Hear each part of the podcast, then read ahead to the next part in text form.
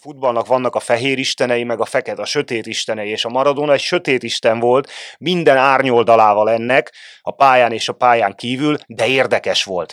De ő, ő egy, egy ikon volt, egy alak. A messzire mindent el lehet mondani, azt az egyet nem, hogy egy érdekes figura lenne. Tehát ahogy...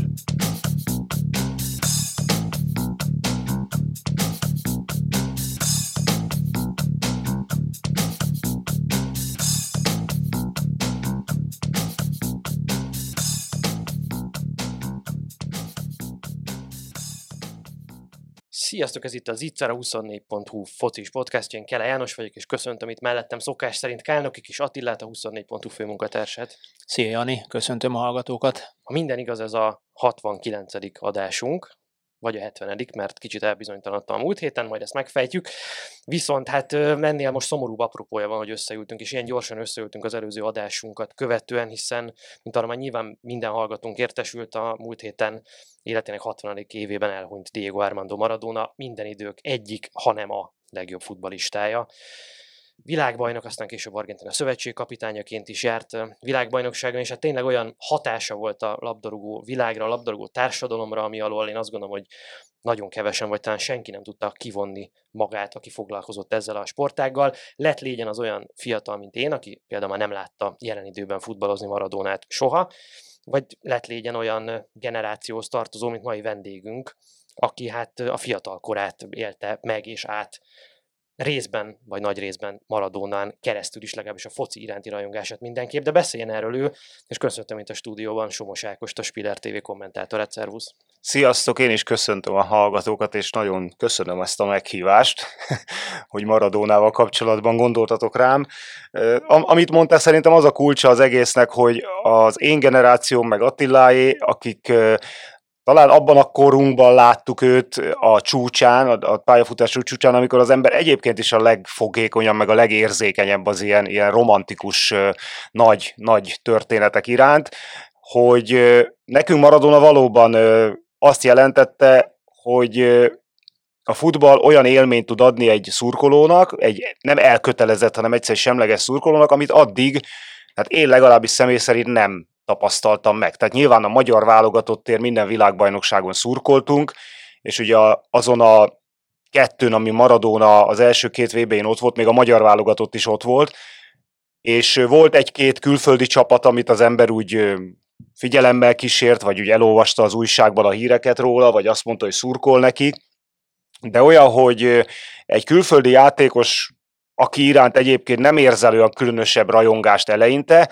egyszerűen átfordítja az egész tudatodat, és átfordítja az egész lelki állapotodat, olyat ott éltünk meg először. Most nyilván, ha lenne itt olyan, aki látta élőben focizni Albertet, vagy látta élőben focizni Puskást, vagy Pelét, az, az lehet, hogy azt mondani, hogy számára meg ők voltak ugyanezek, de a mi generációnk számára biztos, hogy Diego Maradona volt az első olyan focista, akin keresztül megérezted, hogy mit jelent a, mit jelent a szenvedély, és mit jelent a, a varázslat a fociban.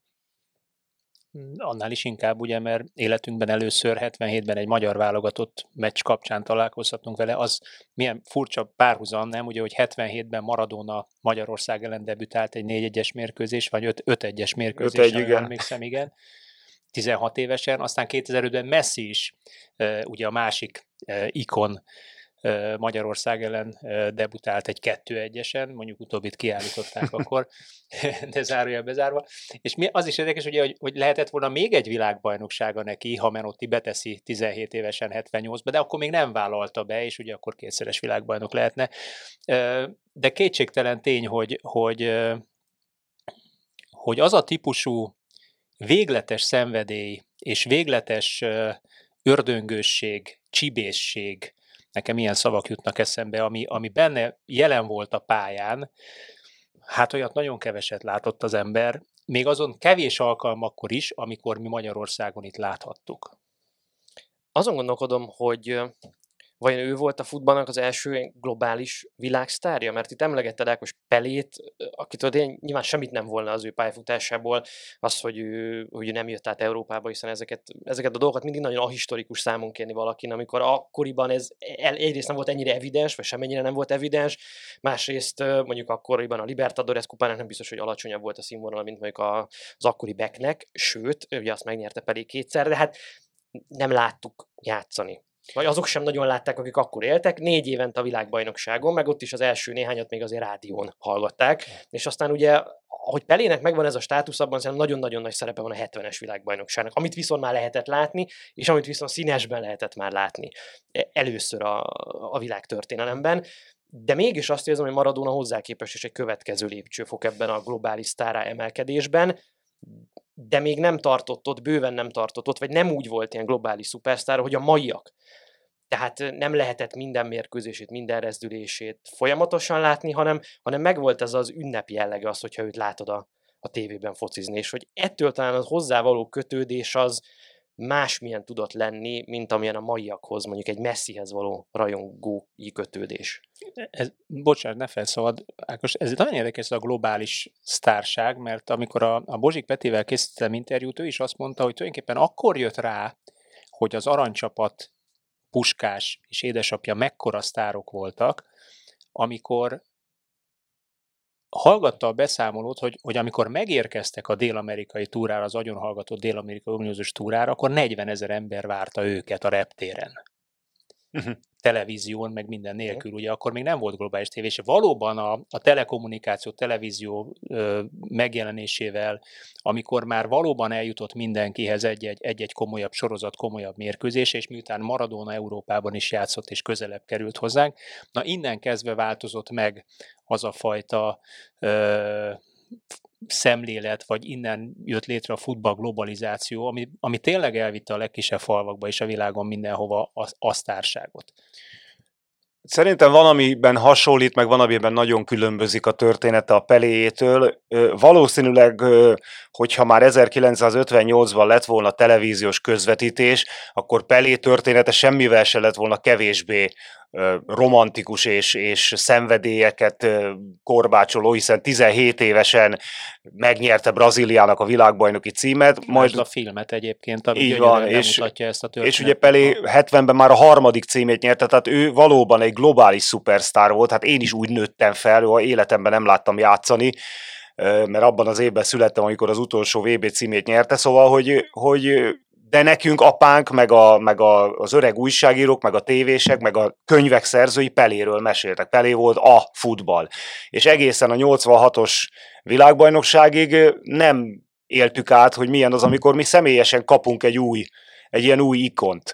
Puskás mellett tegyük hozzá, csak Puskás De Puskásról nagy, kevesebbet. Itt, itt ez, ez, ez sajnos hát politika, ez, igen, nyilván meg ez a rendszer hibája volt, hogy ö, a családban a legenda élt Puskásról, de Puskásról semmit nem tudtunk. Tehát én speciál nem tudom megmondani, mikor hallottam először. Nem ki a nevét, ne, tehát, tehát az aranycsapatról és a 6-3-ról hallottam gyerekkoromban, de, de Puskásról és, és az egész történetről keveset, és, és ezért mondom, hogy Pelé valószínűleg valóban lehetett ugyanakkor a sztár, vagy még nagyobb, mint Maradona, de, de azt, azt, azt az élményt, amit az a 86-os világbajnokság adott, azt szerintem nem tudja lefedni ez, és ugye a nagyon nagy különbség, hogy Pelé mindig a világ legjobb csapataiban volt a legjobb. Tehát az a három brazil válogatott, amivel ő világbajnokságot nyert, az a futball történelem tíz legjobb csapata között van.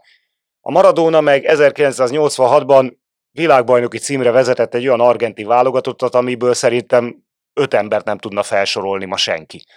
Tehát, és, és azért ennek a romantikája, amikor a idézőjelben leggyengébb csapatba beraksz valakit, mint a filmekben, és azt mondja, hogy gyerünk srácok, nyerjük meg, és senki nem hiszi el, és aztán tényleg megnyerik, akkor ez, ez, ez olyan hihetetlen romantika, amit, amit egyszerűen, én, én, sosem szurkoltam például az argentinoknak egyetlen tornás, azt az egyet kivéve szinte. Ami ugye még úgy indult 86 hogy mindenki a magyar válogatottnak szurkolt, és azt vártuk, hogy majd a mieink ott lesznek a legjobb nyolc között, vagy a legjobb négy között.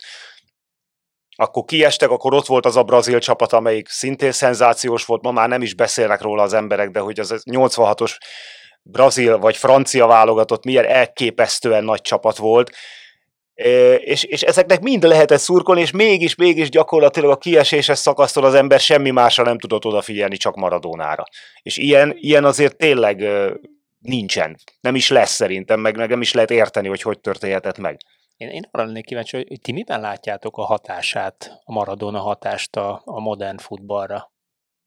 Hát ez, ez a nagyon érdekes. Ugye ö, van egy ilyen elmélet, ami szerint ö, ugye az igazán nagy játékosok, vagy a zsenik ugye onnan ismerkszenek meg, hogyha őket kihagynád a foci történetből, akkor, akkor egy ilyen lyuk keletkezne, egy ilyen olyan szakadék, amit nem lehet kitölteni mással, csak vele. Tehát vagy elvezet egyik korszaktól a másikig, vagy valamilyen jelenséget nem tudunk nélküle értelmezni, mint a Pelé, féle brazil válogatottak, amik zseniális csapatok voltak, de hát, hát legalább annyira Pelétől is voltak ezek zseniális csapatok, mint ahogy valószínűleg nélkül is jó csapatok lettek volna, de ő jelentette ebben a különbséget. Igen. A három neki címet mindenféleképpen, ami azóta is megismételhetetlen, vagy nem megismételt dolog. Ott van ugye Johan Cruyff, aki, aki nélkül nem nagyon lehet az európai labdarúgás történetét elképzelni, de, de talán ide tartozik Beckham Beckenbauer is, és hát ott van Maradona, aki, aki, akinek meg a, a, nagy, a nagy tette számomra, vagy az a típusú dolog, ami, ami unikálissá tesz őt, az csak ez a 86-os világbajnoki győzelem, mert hogy olyat se előtte, sem azóta nem láttunk, hogy valaki tényleg egyedül. És én azt gondoltam egyébként, hogy jó, jó, hát egyedül persze, az én azért fel tudom sorolni a Burucságát, fel tudom sorolni a Valdánót, a, talán a Golyko Ecseja, ugye a Brown volt. A, nem a Golyko, Pumpidó volt még volt akkor a kapus, Ruggeri 90-ben volt, tehát volt, volt Hát néhány. Volt talán, de, hogy, de hogy ezeket jó, valószínűleg nem ismernénk, ha nincs ez a 86-os ö, csapat, de hogy azt gondoltam, hogy ebben van valamiféle barokkos ilyen nosztalgia, meg túlzás, hogy ő egyedül, de hogy nyert egyedül világbajnoki címet. És most a nyáron, a, vagy talán tavasszal, a karantén időszakban ismételgettek a, az M4-en világbajnoki mérkőzéseket, például azt a bizonyos Anglia elleni találkozót, de a Belgium elleni elődöntőt is ide számíthatnám.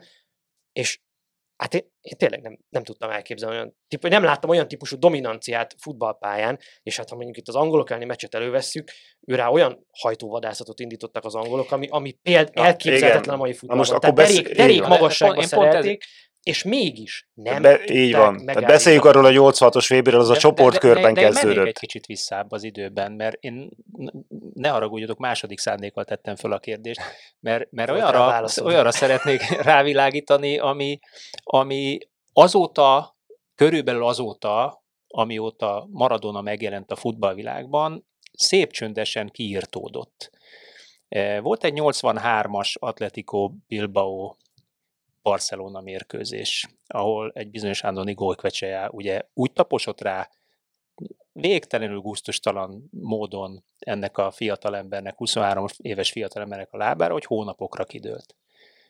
Majd ezek után volt még egy vissza, ugye ez egy bajnoki mérkőzés volt. Kupa A, döntő. ne várjál, volt, volt egy második meccs, ugye a, a, a bajnokinak a második meccs, ahol kettő egyre nyertek, ahol ez a fiatalember kettőt vágott, ha jól emlékszem. Majd lett egy kupadöntő, ahol hát, ja és mindhárom mérkőzésen konkrétan csontzene volt Maradona körül, utaztak rá nagyon durván és nagyon keményen, majd a kupadöntő végén, ugye, amikor elszabadult a, a pokol, és mondjuk hát derék magasságban és fejmagasságban röpködtek a karaterugások, azt ajánlom mindenkinek, hogy egyszer keresse elő a 84-es ö, spanyol kupadöntőnek a, a felvételét, mert egészen elképesztő. Tehát, hogyha úgy emlékszünk Erik Kantonára, mint a karaterugások királya, hát azt kell mondjam, hogy kutya füle ahhoz képest, amit Maradona művelt, például ott.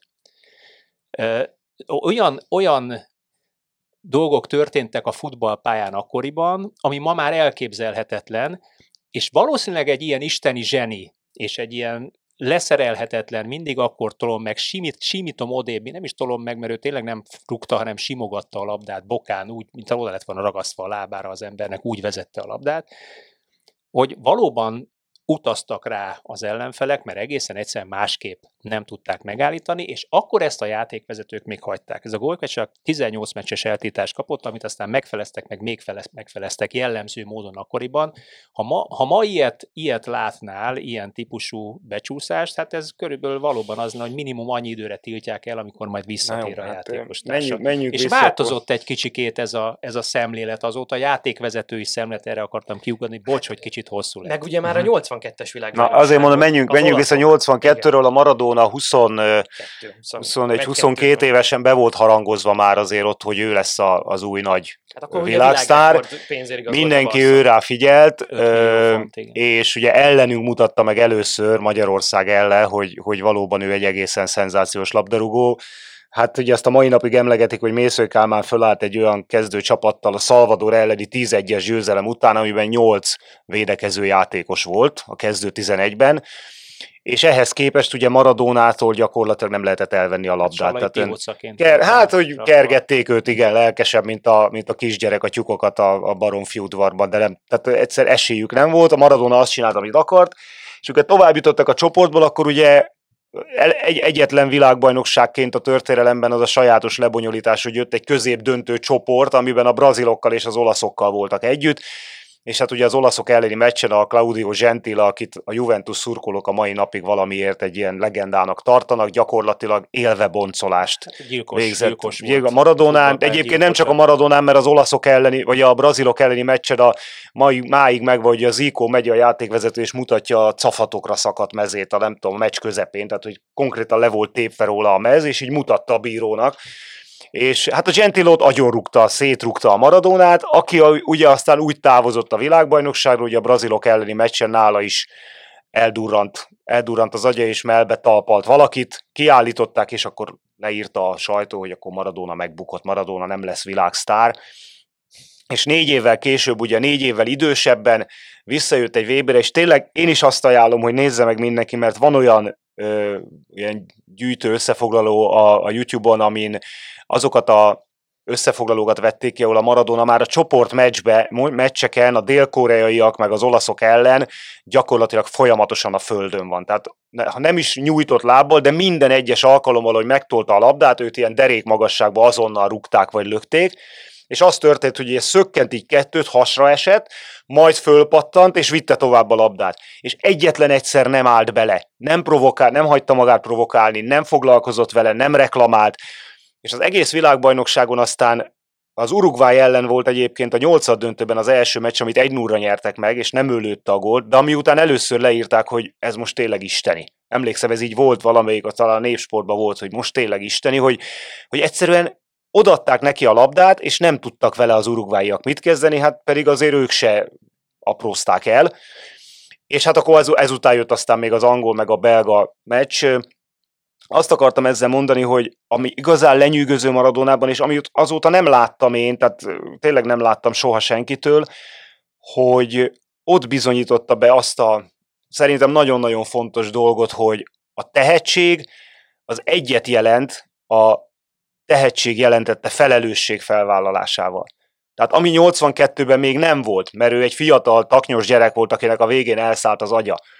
És 86-ban a 64. falt után sem állt bele, hanem ott értette meg valószínűleg azt, talán nem is tudatosan, ösztönösen, az ilyen alulról jött ösztönös zseniknek az érzékével, hogy, hogy mit jelent az, hogy, hogy ebben a csapatban neki kell megnyerni a meccseket.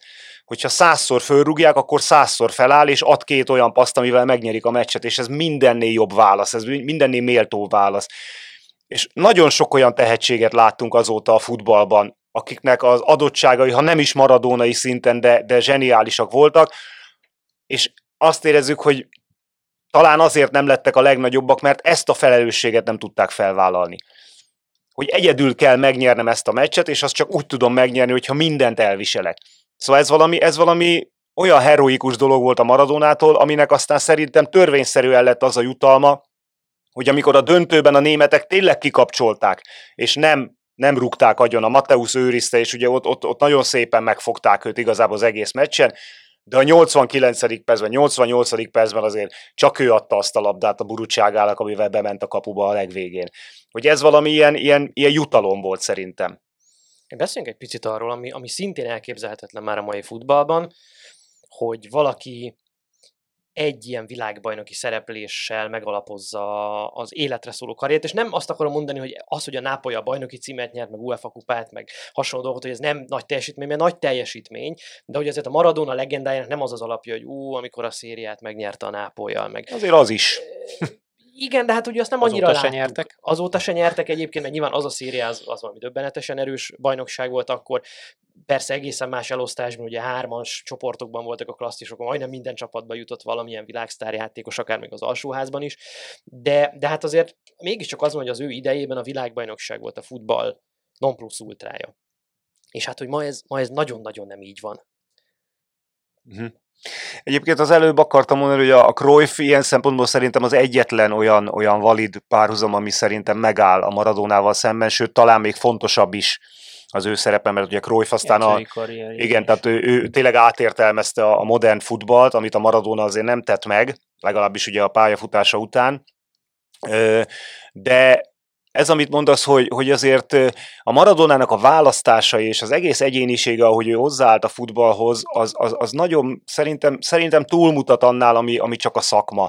Tehát az, hogy ő tényleg, mint egy ilyen mesebeli figura, nagyon nagy szegénységből érkezett srácként, már befutott szupersztárként Nápolyba igazolt, ahol szintén semmi másra nem vágytak, mint hogy a mély szegénység legyőzze a fényűző és őket de mindig lenéző bocs, északi... Ez, ez, nem egy, ez nem egy ilyen utólag megideologizált történet, mert ugye annak idején... Teljesen mindegy, ennek vannak olvasni, olyan... Hogy, hogy amikor ugye elkövette ezt a bizonyos dolgot Barcelonában, hogy egyáltalán senki nem kapkodott érte, és amit a 82-es VB után elmondta, hogy hát ő egy bukott zseni, aki egy ilyen kezelhetetlen, betörhetetlen csikó, az, az aztán még inkább megerősítést nyert a kupa döntő után, és hát nem nagyon volt más, aki, aki hogy ki az, aki kifizette ezt az összeget, Igen. mert ugye Nápolyban 6,9 millió fontot fizettek érte, ugye kettő évre az 5 millió fontra rá, ami megint csak világcsúcs volt, tehát ugye akkoriban nem 150 meg 200 millió eurók, hanem 5-6 millió fontok jelentették ezt, a, ezt az összeget, világcsúcsnak számító összeget, tehát valakinek ki kellett termelni, és ugye tudjuk, hogy ki ez a valaki, aki kitermelte Nápolyban ezt az összeget, mert ennek aztán később szintén jelentősége lett a pályafutásában, de én, én egy, egy gondolatra belekapaszkodnék abban, amit az Ákos mondott, szerintem nagyon jót mond, és ez nagyon-nagyon fontos, hogy, hogy a, amit Maradona megtanított a futballban, pontosan ezekkel, ezzel a viselkedésével, hogy volt, amikor nem tudta kordában tartani az indulatait, miután nagyon faragták, aztán megtanulta kordában tartani. A futball szerintem általa tanulta meg tisztelni a zseniket, és a játékvezetők védeni a zseniket. Csak hogy mondjak egy nagyon egyszerű adatot, ha jól emlékszem, Nápolyban 200 jó néhány bajnoki mérkőzésen rúgott 115 gólt. A válogatottban 91 meccsen 35 gólt a Maradona. Hol van ez Messihez képest, kérdezem én. De hol van a mai játékvezetés és a támadójáték tisztelete, támadójátékos tisztelete, vagy a zsenialitás tisztelete az akkori játékvezetéshez képest. Szerintem a kulcs, az egyik kulcs, vagy az egyik legnagyobb hatás, amit Maradona elért, vagy Cruyff. Cruyffot már nem rugdosták őt is, de azért messze nem annyira faragták itt konkrétan ténylegesen utaztak arra, hogy ártalmatlanná tenni. Szerintem ez volt az egyző, hogy Ted ártalmatlanná, mindegy, hogy hogyan. Azt hiszem, hogy bocsánat, ez el is hangzott most az angol, angol válogatott kapcsán, ugye Igen. Sir Bobby Robson Igen. volt a, a, a, a szövetségkapitányok akkor, és azt hiszem, hogy ez volt egyébként az Na de, de gondoljatok bele, hogy ennek mi volt az oka, tehát nem Maradona volt az első szupersztár, akire felkészültek, hát most úgy itt a Puskás Leibnik összecsapást is hozhatnánk 20 évvel vagy 25 évvel korábbról, vagy nem is tudom, most hirtelen nem számoltam ki, 30, de tehát nem Maradona volt az első, akire utaztak, de szerintem ő volt az első olyan játékos, akit ha csak a bemelegítésnél megnéztek, hogy mit csinál, vagy megnéztek, akkor még azért nem voltak internetes, de mondjuk szereztek valami felvételt arról, hogy ő, hogy ő milyen viszonyban van a labdával, hogy azonnal tudták, hogy nincs más esély. Az rendben van, hogy csapatszinten meg lehet szervezni úgy egy védekezést természetesen, hogy ne egy emberen múljon minden, de valahogy a Maradonánál mégis az működött, hogy olyan szimbiózisban volt a labdával, a futballal, a saját testével, hogy egyszerűen azt érezték, hogyha ő, ő csúcson van és jól koncentrált, akkor, akkor nem tudnak ellene semmi más csinálni. Ugye akkoriban a foci még erőteljesebben volt az egyéni képességek által valamilyen módon meghatározott cselekvés sorozat, tehát hogyha volt egy világklasszisod, akkor odattad neki a labdát. Aztán persze rengeteget változott ez, rengeteget fejlődött, de, de hát, hát nézzük meg, hogy, hogy Maradona tényleg olyan egészen kivételes adottságokkal rendelkezett, ami nyilván szerencse kérdése is, vagy, vagy a gének kérdése, nem tudom, ami, ami, ami ezt, ezt egyszer prezentinálta erre az ellenfelet, hogy azt mondják neki, hogy valahogy kapcsolt ki. És ez a valahogy kapcsolt ki, ez akkoriban tényleg azt jelentette, hogy ha máshogy nem, akkor rúgd agyon. Van Sala is, én azt mondja, hogy fölrúgni se tudtam. Ő nem. Tehát nem, de őszintén szóval fölrúgni sem tudtam, ez, ez volt a mondása. Van ez a legendás videó, hogyha valaki nem látta még, akkor keressen rá a Bayern München elleni UEFA kupa elődöntő előtti bemelegítés, amiről az Ákos most beszél, az, az ilyen föl, földön túli dolog. Tehát, hogy valaki nem, nem, nem, nem ügyes, meg nem jól kezeli a labdát, hanem egy, egyé válik a labdával. Tehát olyan, mintha a labda egy testrésze lenne, mintha keze lába lenne, és úgy, úgy nyúl hozzá, úgy van, ez, ez egészen döbbenetes. Hát ez a Lineker most előállt ezzel a történettel, a, hogy, hogy a világ válogatott valami angol szövetség centenáriumát ünneplő gála meccsen ugye játszottak egy meccset, és a bemelegítésnél ott volt ugye a világ legjobb játékosai ott hülyéskedtek, és akkor kiszaladt a Maradona, és 13-szor egymás után fölrúgta ilyen 60 méterre a labdát, majd levette, majd újra fölrúgta, és közben ne, hármat nem lépett összesen. És azt mondta Lineker, aki akkor már azért a világ egyik legnagyobb csatára volt, hogy ott álltak, bámulták, tátos szája, majd a következő edzésen ész nélkül próbálta mindenki megcsinálni ugyanaz, de hát az, hogy esélyük nem, vagy háromszor többször nem tudták úgy fölrúgni a labdát. Tehát a, a Maradonában volt tényleg egy ilyen, egy ilyen zsenialitás, mint a Mozartban, vagy nem tudom, kit lehet a művészetből idehozni, aki tudod, hogy nincs, nincs ilyen több. Lehet, hogy komplexebb játékosok és statisztikákban sokkal jobban teljesítők lesznek, meg vannak, meg voltak is. A Messinek a statisztikát nem lehet összehasonlítani a Maradónáéval, tehát nem csak a Messi, a lewandowski se lehet összehasonlítani, és mégis tudod, hogy, hogy nem ugyanaz. Valamiért egyénileg egyszerűen, meg hát a másik az ugye, hogy a Maradona egy érdekes a, a fekete isten, ugye ez volt, amit egyszer nagyon jó szöveget olvas, hogy a futballnak vannak a fehér istenei, meg a fekete, a sötét istenei, és a Maradona egy sötét isten volt, minden árnyoldalával ennek, a pályán és a pályán kívül, de érdekes volt. De ő, ő egy, egy ikon volt, egy alak. A messzire mindent el lehet mondani, azt az egyet nem, hogy egy érdekes figura lenne. Tehát ahogy lejön a pályáról, egyszerűen észre se veszed. A Cristiano Ronaldo azért érdekes, mert, mert tesz róla, hogy ilyen igen. Na, nagyon jó párhuzamot mondtál, mert a, mert a, a Maradona tényleg Mozart, a Messi meg a Stephen Hawking. lehet. Ugyanúgy zseni a kettő, de, de egészen másképpen lehet.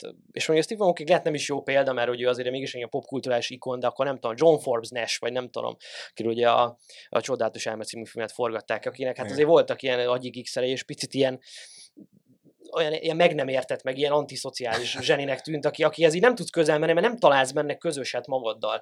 De hogy közben meg a Maradona vagy a Mozart ugye úgy volt zseni, hogy egyrészt erőfeszítés nélkül, tehát tényleg valami isteni adottság sugallat, másrészt viszont ugyanolyan gyarló tudott lenni egy csomó kérdésben, mint amilyen te vagy, és azért megtaláltad vele a, a kapcsolatot. Egy sztori jutott még eszembe itt, a 90-es VB, és ez, ez is most került elő, hogy a ottani nyitómérkőzés, ugye Kamerun-Argentina volt, meg is nyerték a kameruniak, hogyha jól emlékszem. De hogy a, kamerun, piros lappal. a kameruni játékosok a játékos kiáróban a mérkőzés előtt többen elsírták magukat attól, hogy a Maradónával együtt léphetnek pályára.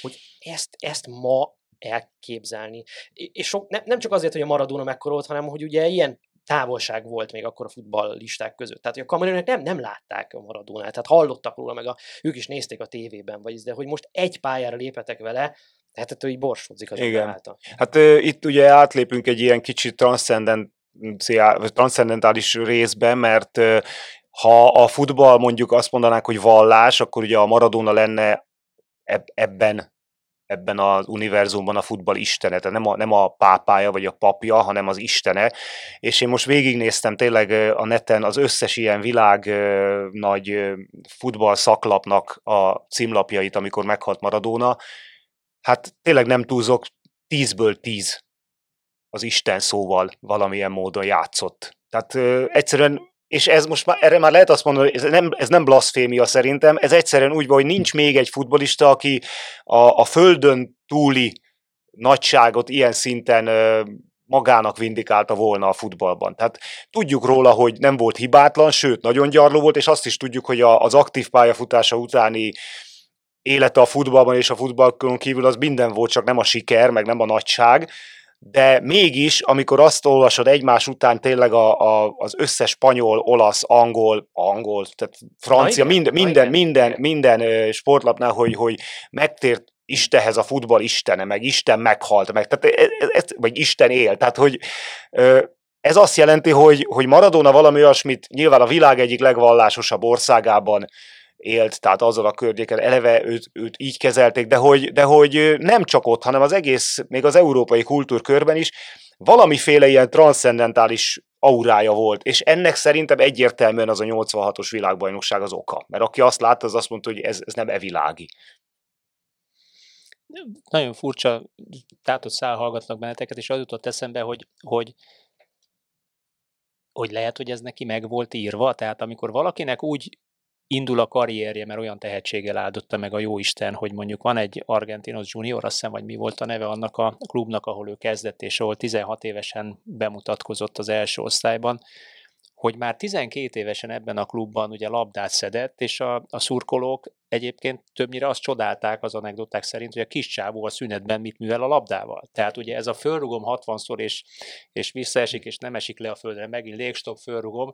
Ezt akkoriban is gondolom lehet, hogy nem 60-szor, de egy párszor vagy hasonló trükköket bemutatott. Tehát, hogyha valaki egy klubnál így alapozza meg a, a, az életét, hogy már tátott szájjal nézik a szurkolók gyerekkorában is, egészen kis gyerekkorában, majd ott mutatkozik be, öt évet ott lehúz, kétszeres gólkirály lesz abban a csapatban és 21 évesen megy el egyébként egy nagyobb klubba, vagy 20, 20 évesen a Boca Juniors aztán megint gól király lesz. Tehát Argentinában szerintem neki olyan nimbusza alakult ki, világcsúcsért, világcsúcs átigazolási összegért megy el, ami, ami hát valószínűleg azóta sem volt, hiszen Messi már nem így nőtt föl, ugye az őt követő hasonló példakép, hiszen ő már egészen kis gyerekkorában elment, elvitték Argentinából ezáltal ott nem is lehetett ilyen kapocs a néppel. Hát, igen, Maradona egy mesei, egy népmesei figura, tehát így van, tehát őt abszolút úgy föl, kezelték, igen. Nem, nem halázták le. Hát szerintem egészen... a Messi Maradona, ugye, ugye éveken, meg évtizedeken keresztül keresték az új Maradonát, ugye az argentinok, tehát itt volt a, az Ortega, Ortega, meg a, az Aymar, meg a D'Alessandro, nagyon sokan voltak, és valahol ez is egy ilyen argent, tipikusan argentin ilyen sorstragédia, amikor megtalálták az új Maradonát, az valamilyen módon nem az övék, vagy nem érzik a sajátjuknak igazából. Hiszen ugye ez állandó kritika Messivel szemben, nem játszott Argentinában, nagyon fiatalon elment, és hogy az argentinok ez, ezen a, a mély néplélek szintjén nem érzik maguk közül valónak. Ezt picit idegennek érzik, és van ez az eleve elrendelt idegenség messziben, amiről az előbb próbáltam beszélni, ez a picit ilyen autizmusra hajló dolog, vagy nem tudom, Asperger szindrómás dolog, ami picit eleve idegenné, ufóvá tesz így az, az emberi társadalomban is. Miközben neki mennyi több lehetősége lenne, mint Maradona Maradonának volt, hogy a tömegkommunikáció azóta egy évszázadnyit fejlődött, mennyivel több lehetősége lenne Messinek, ha ő olyan egyéniség lenne, hogy, hogy ezt építse, ezt, a, ezt, a, ezt az imást, de ő egyszerűen nem ilyen. Egyébként ezt én igazságtalannak tartom, hogy őt nem, de ne, nem, nem vagyok argentin, hogy ezt most megítéljem őket, de hogy nyilván tettő annyit azért bőven már az argentin válogatottért is, mint Maradona, csak hát tény, hogy, hogy Isten csak egy van, és azt nehéz cserélni, vagy konstruálni egy újat. És, és Maradona ezt, ezt betölti, minden argentin szívében ezt a szerepet betölti. Kell arról is beszéljünk, hogy, hogy Isten, az, vagy a futballistent azért is tekintjük futballistennek, mert képes a, a futball szerető, a saját népe, az argentin szurkoló, de a világ futball szerető tömege is mindent megbocsájtani neki, mert aztán ő strigulázta rendesen azokat a, a cselekedeteket és, és ö, ö, egyéb megoldásokat pályán-pályán kívül az életében is, ami miatt éppen lehetne haragudni rá, vagy elveszíteni ezt az isteni szerepet. De mégsem, tehát amikor azt látjuk egy, egy halála utáni megemlékezésnél, hogy meglett emberek százai, ezrei, tízezrei sírnak Argentinában, és vonulnak oda könnyes szemmel, az, az egészen döbbenetes. Miközben ugye azért Maradónáról mondjuk a, a magyar szurkolónak a legutolsó emléképe talán a 2018-as világbajnokságon a Vippályhojban lejátszott kis jelenete, mhm. ami minden mondhatni rá csak az, hogy nem szép, és nem példakép. És mégis tud egy ilyen ember ilyen érzelmeket kiváltani. Szerintem itt, itt jön be az, hogy ez vallás, amiről az Ákos beszélt, hogy, hogy innestől kezdve a racionalitásnak már nincsen szerepe, és ezt most a, most a halála kapcsán született írások, Facebook posztok, amik ellepték itt a magyar nyelvű közösségi médiát, és azok is ezt bizonyítják, hogy akik rajonganak érte, és akik ilyen vallásos hevülettel rajonganak érte, azoknak racionálisan ezt a sötét oldalát nem tudod megmagyarázni, és ők ezt mintha nem is lennének hajlandók elfogadni, ugye ez mintha nem lenne, vagy legalábbis ha nem, is fogadjuk, hogy van, az ö, így együtt Nem teljesen, tehát az van, hogy, hogy én azt, ami a Maradona utána volt, az, az engem már olyan különösebben nem érdekel. Tehát én ilyen bulvár szinten elszórakozgattam rajta, meg, meg felháborodtam rajta, amikor beteg emberként tehát hogy külön kamerát ráállítani egy beteg emberre. Egy világbajnokság. Így van, egy súlyosan függő leépülőben lévő ember, az, nyilván ezek, ezek a dolgok, ezek valamilyen szinten felháborítottak, a sztorik, amiket hoztak róla, Persze, tehát de, de mindez, hogy úgy mondjam, nem érinti a lényeget, tehát nem, nem érdekel az sem, hogy Mozart milyen állapotban volt, amikor szerezte az operáit, vagy a, vagy a, a hangversenyét. Nem tudom, hogy ö, mit mondjam, Shakespeare valójában ki volt, és hogy, és, hogy, és hogy mi minden tapad a kezéhez esetleg, vagy mennyire volt egy, egy emberileg nem túlságosan kedvelhető valaki. Engem az érdekel, amit, amit létrehozott. És a, a Maradónával is ugyanígy vagyok, hogy szerintem külön kell kezelni, noha nyilván az ő isteni képéhez ez is hozzátartozott. Na de nem abban különbözik, bocsánat, a sport a művészetektől, hogy a sport az, az, az valamilyen szinten sportszerűség, az egy teljesítmény, annak valamiféle olyan típusú méltósága van, van, vagy kellene legyen, amit mondjuk egy Mick Jaggertől nem várunk el. Mert a rockzene erről szól, az önpusztításról szól, a, a, a dűről szól, a lázadásról szól, de a sport azért mégiscsak sport, mintha e fölött lenne egy picit. Na de lehet, hogy Maradona pont ugyanerről szól. Tehát azért Maradona lázadott másképpen is, ugye a, a, a kommunista, vagy nem tudom, milyen vezetők Nekem és anti, diktátorok, antikapitalista, antikapitalista vezetők, diktátorok felé, Castro felé, Csegevara felé nyílt vonzalma, ugye mind-mind a népmesei hős, a, a mindenkori rendszer elleni tiltakozó hős szerepét testesíti meg, legyen az bárhogy is. És én, én egyébként hajlandó, hajlamos vagyok azt gondolni, hogy, hogy a gyerekek várjunk már egy kicsikét, tehát Mick Jagger hasonlat, művészvilág számos hasonlata, hogy alkotnak, meg mit tudom én. Oké, okay.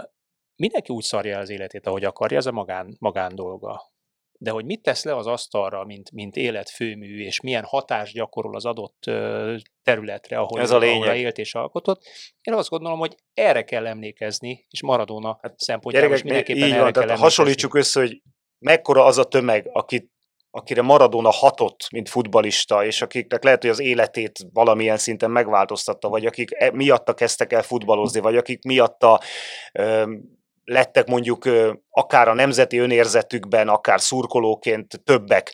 És, és ehhez képest mekkora az a rész, aki, aki kikéri magának, vagy, vagy fanyalog az, hogy a Maradona emberként egy ilyen kis szerencsétlen visz, lehet, hogy lelkileg is visszamaradt, és, és örökké gyerek lelki állapotban maradt 60 éves emberként halt meg, tehát szerintem nem, nem ugyanaz a kettő. Tehát ő nem, nem azt adta nekünk, ami ő a pályán kívül volt, hanem azt adta, ami a pályán volt és ugye még itt visszautalva arra, hogy, hogy már kisgyerek korában ő volt, a, akit messiásként vártak, hány olyan tehetség lehetett a futball világában, nem is tudjuk a nevüket, akiket 10-12 éves korban csoda gyerekként csodáltak és figyeltek és lestek meg, és lehet, hogy sokkal jobb körülmények között, sokkal jobb feltételekkel indulhattak, mint a Maradona, és mégsem mégsem tudták beteljesíteni. Neki meg sikerült. Ő volt az ezerből egy, vagy tízezerből egy, aki eljutott arra a szintre.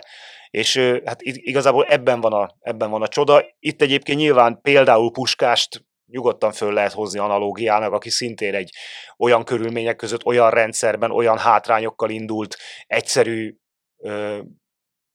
gyerekként jutott el tényleg a, a legmagasabb csúcsokig, hogy, hogy a világ számos országában bálványozzák, és ezt a futball tette, meg az, hogy, meg hogy ők éltek azzal a felelősséggel, amit a tehetségük, amit a tehetségük jelentett. Hogy látjátok, van még esély arra, hogy ilyen népmesei történeteket generáljon a futball, a mai futball biznisz, a mai futball iparág? Hát egy volt a közelmúltban, a Leicester City bajnoki címe, én azt tudom mondani, hogy az talán Ilyen hasonló, de... üzletember így, így van, nyilván, nyilván, tehát olyan, tehát igen, tehát olyan, hogy valaki ö, szinte szembe megy azzal, ami, ami akkorra már meghatározza a, a futball közeget, és, és annak ellenében lesz szupersztár, hát nem tudom, nagyon nem, nem valószínű. Hiszen ma már tényleg az van, hogy az utolsó tehetséget is, az utolsó eldugott, nem tudom én milyen afrikai, vagy, vagy ázsiai, vagy dél-amerikai pályán felnőtt tehetséget is monitorozzák, és mint a Lionel Messi 13 évesen kiemelik, és elviszik, és, és fölépítik, és megadnak neki mindent. Tehát ilyen szempontból már ezeket nem nagyon lehet valószínűleg ilyen népmesei történetnek nevezni, és nem biztos, hogy lesz még egy. Szerintem azért nem, mert mai világban, a mai kommunikációban és a sportkommunikáció és minden tervezett, megtervezett, előre megtervezett. Maratona életében semmi nem volt megtervezett. Az égvilágon semmi. Az olyan spontán volt, hogy ihaj, minden végletével, fölfelé és lefelé.